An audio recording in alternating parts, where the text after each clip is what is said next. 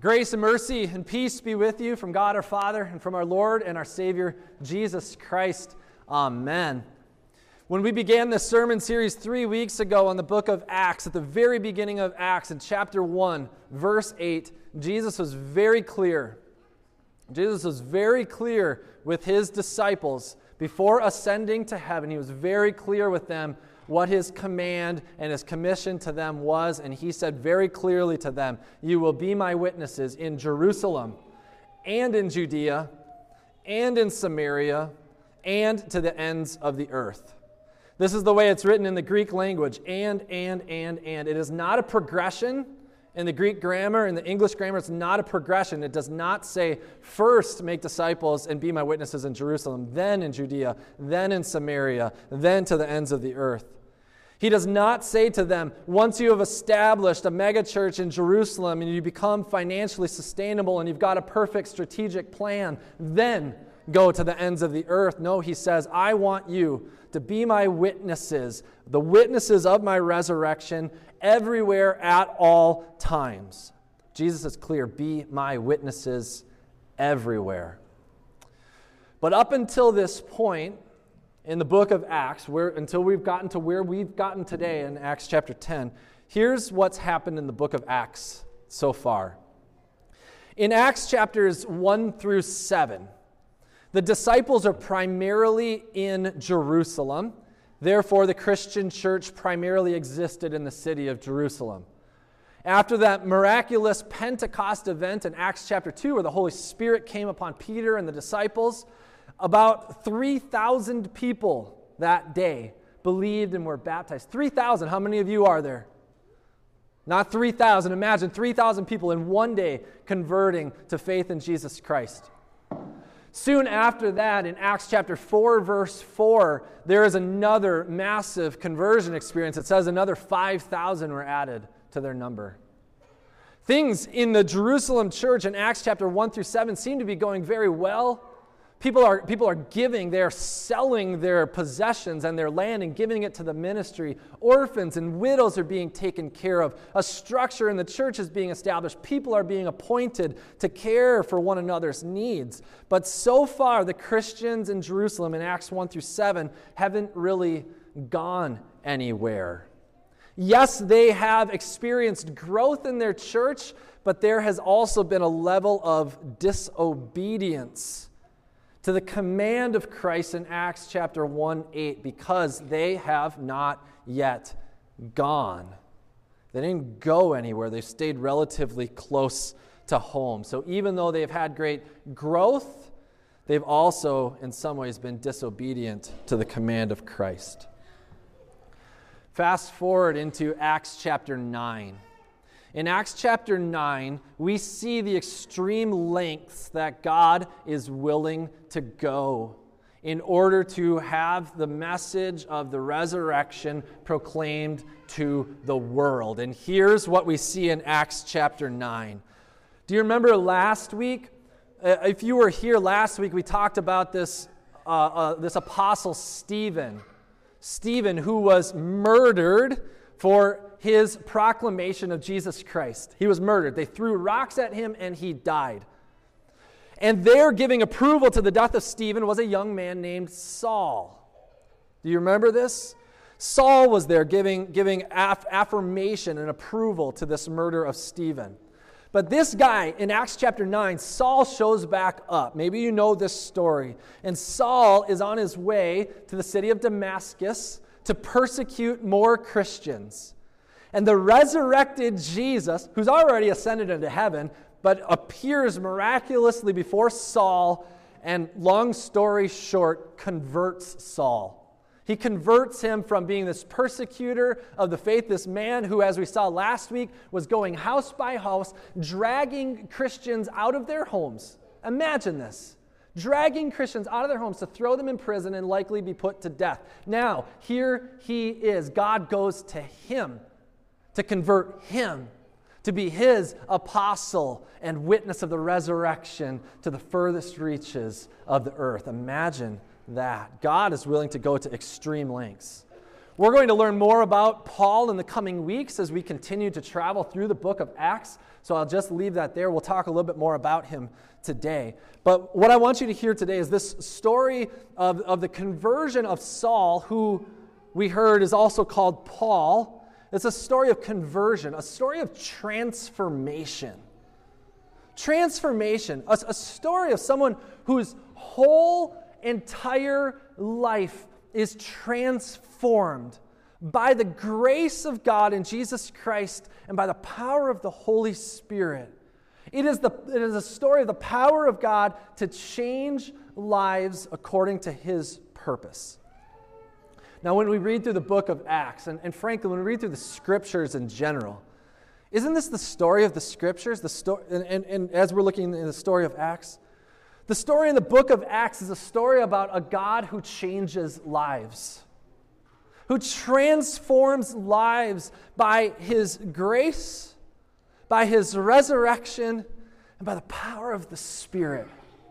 And then the story of Acts is one who, who regular people's lives that are transformed, then they become the ones who bring the grace of God in Jesus Christ and who bring the witness of the resurrection, who bring the Holy Spirit into the lives of other people, whose then lives are transformed and continues on and on. This is the story of the book of Acts as we see it. What we read today in the two portions of the book of Acts are, are two different stories, and I wanted to read them both, because we start to see here in Acts chapter ten, eleven, twelve, thirteen, fourteen, how the church begins to spread the good news of Jesus beyond the city of Jerusalem and outwards. And so we, we read two different stories about the namesake for our church, Peter and Paul, right? Saints Peter and Paul. One about Peter, one about Paul. And here's what we read today. First, we saw Peter in Acts chapter ten, and we read just a portion today. I, I, we didn't read the section that says where he is and who he's talking to. So I want to show you a map here. Peter, Peter traveled from the city of Jerusalem up to the city of Caesarea, and there there's a man named Cornelius, and he's a military guy. He's a Gentile, actually. But he is a Gentile who is favorable to the Jewish message, and he knows the Scriptures, and he is he's probably even heard of the coming Messiah, but he does not yet know that Jesus is the Messiah. Peter gets this wild vision from God that he's supposed to go up there, and Peter's hesitant because Cornelius is a Gentile. He's not a Jewish person. Peter's a Jew, and they're not supposed to associate with Gentiles, and so he's got this internal wrestling of what is he supposed to do about this. Although he's hesitant, he ends up going, and through that conversion experience, Cornelius and, and everybody there, they're all, they're all baptized and become believers. Well, the story goes on. If you read it in the Scriptures, Peter has to go and give a report of his work to the church leadership down in the city of Jerusalem. And so Peter goes to the city of Jerusalem, to the church leaders, and tells them what happened and this miraculous experience of Cornelius, this Gentile. The Jews, the now Jewish Christians, are not too happy about this. They're not. They're not happy about it. They don't understand. They tell Peter, you're not supposed to associate with the Gentiles. This is going to make things messy. How are we supposed to handle this? And so Peter did the right thing, although he was hesitant to go, but the church at large doesn't really understand why the good news of Jesus needs to be brought to these Gentiles.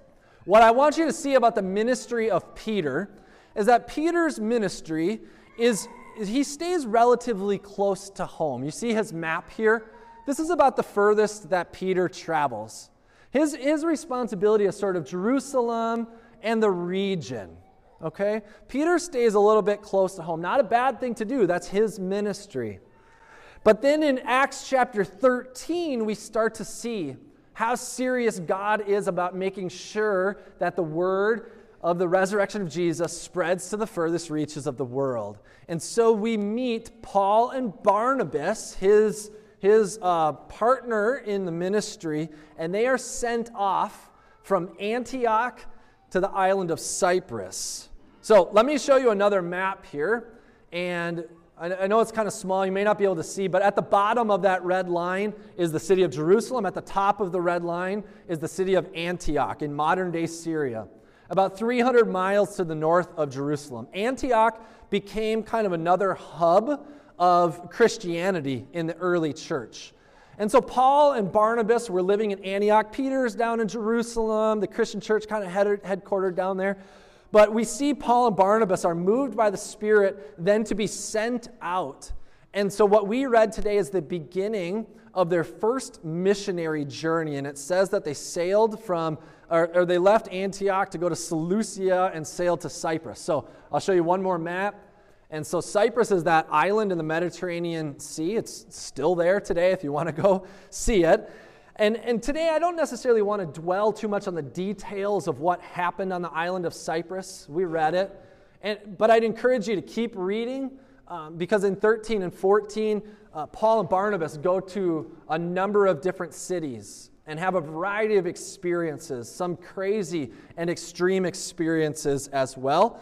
And so if you haven't read it yet, again, um, we are doing a daily Bible reading through the book of Acts. If, you, if you're just joining with us in this sermon series, uh, in your bulletin, in the notes and news section, we've got daily Bible readings listed for you. So you can read a portion of this each week. And, and this week you would read what I'm preaching on, and I encourage you to do that. What I want you to see today is not necessarily the details of what happened, but a, a bigger picture.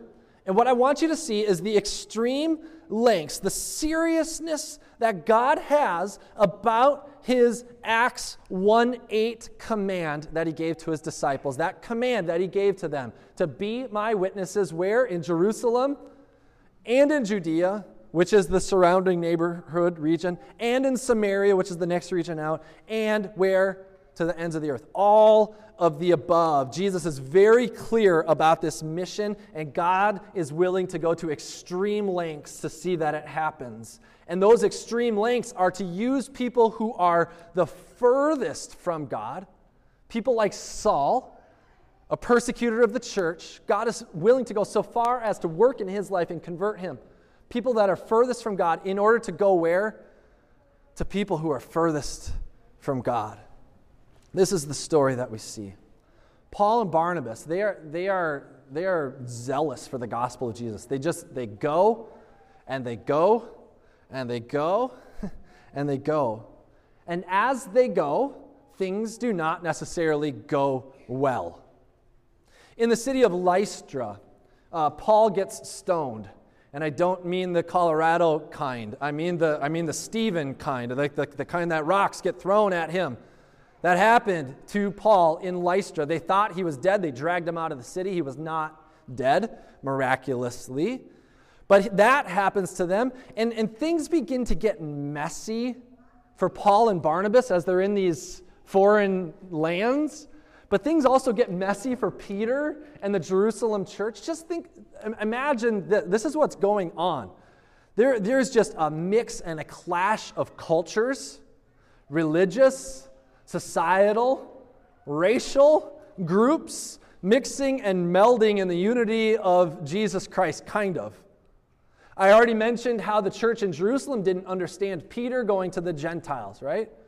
But now we've got Paul and Barnabas up in these foreign countries, and, and now they're converting people who had, who had worshipped Zeus and these other gods that you learn about in your high school literature class. They're worshiping them, and now they're coming to faith in Jesus. And then you've got guys like Cornelius, who were Gentiles, who were favorable to the Jews, and now they're becoming Christians. And all these cultures are coming together, and they're having big debates about, well, who's the better Christian? And, and whose culture is going to dominate? Uh, do we all need to practice the same behaviors, or can we hold on to some of our heritage and yet still be Christians? I mean, right? Uh, what a messy situation they're encountering. And I would say, what a beautiful thing it is. What a beautiful thing it is. Wouldn't you say? What a beautiful thing. In the book of Revelation, at the very end of your Bible, uh, there's, there's a vision of what heaven looks like. And, and in heaven, John, who writes the Revelation, has this vision in Revelation chapter seven. It says, "After this I looked, and behold, a great multitude that no one could number from every nation, from all tribes and peoples and languages, standing before the throne and before the Lamb, clothed in white robes, with palm branches in their hands, and crying out with a loud voice, "Salvation belongs to our God who sits on the throne and to the Lamb." Who is in heaven? People from everywhere. People from everywhere, every tribe, every tongue, and not just speaking English when they're saying salvation belongs to the Lord. And how did those people from the furthest reaches, from every tribe and nation and tongue, come to a realization and a knowledge of the goodness and the grace of Jesus Christ? Somebody went to them. Somebody went. Somebody went. Here's where it gets real for us, church. Saints Peter and Paul, Lutheran Church here in Houghton, Michigan, in the year two thousand eighteen. How are we doing at living up to our namesake, Peter and Paul? How are we doing in, in, in our following through on that command of Christ in Acts chapter one eight to be witnesses of the resurrection of Jesus, which you are, by the way, which you are, maybe not direct eyewitnesses, but you're witnesses of the resurrection, to be witnesses in our Jerusalem, and in our Judea, our region, and in our Samaria, and to the ends of the earth. How are we, how are we doing? As a church, we are intentionally working on different ideas and initiatives all the time to put before you as a church in order to be the hands and feet of Jesus locally and throughout the world. When these opportunities present themselves, and we have some things planned for the future as well, when these things pop up before you, church, I pray, I pray that you support these things, and not just with your prayers, not just with your finances, with your lives, with your lives. But as I say this to you, I want to show you a picture of me. Here's a picture of me. Do you know where I am here? In my comfort zone. This is me, and my sweats, and my hat, my slippers, my cup of coffee, living in the peace and quiet of my home with three young children. This is me in my comfort zone. Maybe, maybe I've, maybe I've, maybe, maybe I've got some of you fooled, and you've pegged me for some crazy extrovert that loves to be out and about and meeting all kinds of people and doing wild and crazy things. If that's the case, I probably got you, got you fooled a little bit. Yes, I love to meet people. I love to be out and about, but this is my comfort zone. You have one, two. You have a comfort zone. We all do. We like, we like our comfort zone, and oftentimes we don't want to leave it, right? And Satan, by all means, does not want us to leave our comfort zone. But we have to. We have to. The Great Commission of Jesus Christ is not just a nice idea for us to talk about. It is a command for us to obey. It is a command. It's a matter of obedience to the command of Jesus Christ and to who he has made us to be in this newness of life in Jesus. We need to leave the safety and comfort of these four walls, people of God. This is a wonderful gift. Do not get me wrong. This church is a wonderful gift, a tremendous blessing, and we need the local church for the well-being of the building up of the body. So don't get me wrong. This is a wonderful place, a place of refuge, a place of refuge where we gather together as broken, weak, sinful people to hear the word of forgiveness, to receive the sacraments that go into our bodies to transform us to be like Christ, where we come together as the body of Christ to build one another up in mutual companionship and support and encouragement in this call and command. This is a wonderful gift. Do not get me wrong. I'm not diminishing the, the reality that we need to have the local church. But we come here in order to go there, wherever there is. We come here in order to go there. As I said, it's a matter of obedience to the Word of God and to the command that He's given to us. But let me, let me say this clearly, hopefully clearly. I do not believe that every single Christian is to be like Paul and to travel to the furthest reaches of the world. I don't believe that. Not everybody was Paul, right? Some, some of you have been uniquely gifted to stay close to home and to be here and to take care of things. But I do believe that some of you have been giving, given the giftedness and the power of the Spirit to go places, to go places, to go boldly and adventurously into this world, not knowing what's to come, not counting the cost, but to go. And I believe some of you in this room have that gift and that calling. And so I want to plain and simple ask you today, who of you are willing to go? Who of you are willing to go? And, and, I, and I'm honestly not asking this rhetorically. I'm not asking this rhetorically. I'm asking uh, because as a church, we've put a couple of opportunities in front of you in the last year and a half, even to travel overseas, to go to, to, go to Honduras uh, to, on a mission trip. And, I, and I'm a bit saddened by the lack of response that we had for that trip, and we had to postpone it twice. I'm saying this not to guilt any of you, but I want to directly talk to some of you if that is upon your heart. And so if you have that calling upon your heart that you would desire to go adventurously, not counting the cost, but for the sake of the gospel, if you want to go, here's my email address. This is my, and I'm serious. I don't put this up here to guilt you. I'm, I'm serious. Some of you don't have the, the gifting, not in a bad way, in a good way. Some of you have the gifting to stay here. But some of you, I know the Spirit is working in your life and saying, I got to go. I want to go. I'm ready to go. Lord, send me. If that's you, send me an email and we'll talk and we'll see what opportunities present themselves, and then we can work together for the greater good of building the kingdom of God here on earth, and we as a church can live out that command of Jesus Christ to be witnesses where? In our Jerusalem and in our Judea and in our Samaria and to the ends of the earth. So if you want to go, let me know. Let me know. As we leave today though, as we leave today, I want you to hear this. As you read the stories of Peter and Paul and these bold witnesses in the, in the book of Acts, do not let Satan convince you that somehow Paul had more of the Holy Spirit than you do. Okay?